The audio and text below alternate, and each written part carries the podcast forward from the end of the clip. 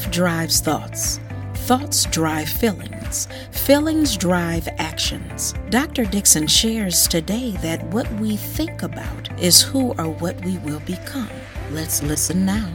Well, bless the Lord. Huh, I tell you, it's so good to be with you. I enjoy our time together. I want to talk today about four ways that you can take your thoughts captive. Have you ever seen a day and an hour? So much going on, so much that is thrown at our minds through the many different media platforms, through people, and wait, through our own selves. But let's talk today about four ways to take every thought captive. Number one, don't allow chaotic thinking. Oh, no, uh-uh. Toxic thoughts, anxiety, worry, fear, anger, unforgiveness, and depression. Do you know they cause chaos in the brain? Do you know this is the cause of 75 to 98% of all diseases? Pay attention to your thoughts and immediately discard them. Mm-hmm.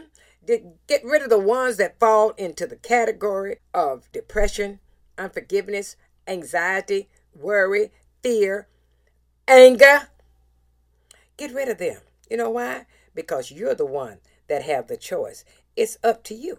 You say it's up to me. Yes. And I do that because I stand on the word of God that tells me through his word and gives me the final authority of it. I'm going to read it from the New King James Version. It says, We demolish arguments and every pretension that sets itself up against the knowledge of God, and we take captive every thought to make it obedient to Christ. So don't allow chaotic thinking.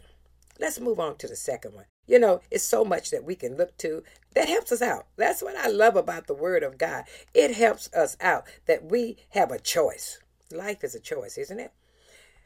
Number two, refuse to fear. You may not be able to control your circumstances, but you can control how you respond. Fearful thoughts shoot negative energy into your brains. Oh, yeah, and it'll create a neurochemical chaos. When fear tries to creep in, rebuke it in the name of Jesus and say out loud, I refuse to fear. Where'd I get that from? Well, you know, I'm always one that I love to find it in the Word of God. And because it's my final authority. Yeah, yes, it is. Second Timothy 1 and 7. For God hath not given us the spirit of fear, but of power and of love and of a sound mind. Number three, reject guilt and shame. Yeah, yeah, yeah. Do you know guilt, shame, condemnation? They never accomplish anything, not one thing in your life. I don't care which form it comes in or through. They won't do you any good. Not ever. But let me tell you, they'll only cause harm. And research shows they slowly kill the brain when others, or even you, try to saddle you with guilt and shame, reject it. Jesus paid a high price for you to be free. Where'd I get it from? My final authority, Romans 8 and 1. There is therefore now no condemnation to them which are in Christ Jesus, who walk not after the flesh, but how?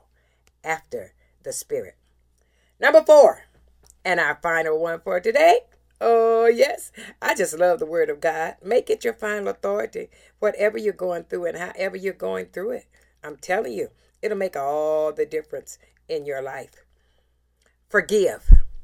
Science has proven what the Bible already told us is true. Forgiveness causes harm to your spirit, soul, and body. Unforgiving thoughts keep toxicity in your brain and it shortens your lifespan.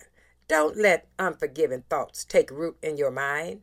Forgive and go free. Why would I say that? My final authority, God's Word, Mark 11 and 25. The New International Version says, And when you stand praying, if you hold anything against anyone, forgive them, so that your Father in heaven may forgive you your sins. Oh, I tell you, you take every thought, oh, captive that would try to cause you, oh, pain and bondage in any way. It's simply renewing your mind. When you make a decision, it's your choice to not allow chaotic thinking. When you make a decision to refuse to fear, when you make a decision to reject guilt and shame, when you make the decision to forgive, you are renewing your mind to the fact that your thoughts matter. Yeah, yeah, yeah. And you'll begin to detox. Yes, detox your brain and switch over from fear, worry, and anger to power, love, and a sound mind. Start today. Start right now. Be intentional about paying attention to every single thought that comes into your mind. Keep the good, take the bad captive, and keep your mind fixed on God and His Word. Your life and faith will go to a new level. I am Carol Dixon, and this is Dash. DASH is a 501c3 organization supported by partners and friends of Carol Dixon Ministries. All gifts and support are tax deductible and can be mailed to P.O. Box 24831, Detroit, Michigan 48224. We want to hear from you. Send your comments, questions, and praise reports to I am Carol Dixon at gmail.com. And remember, Dash is always on.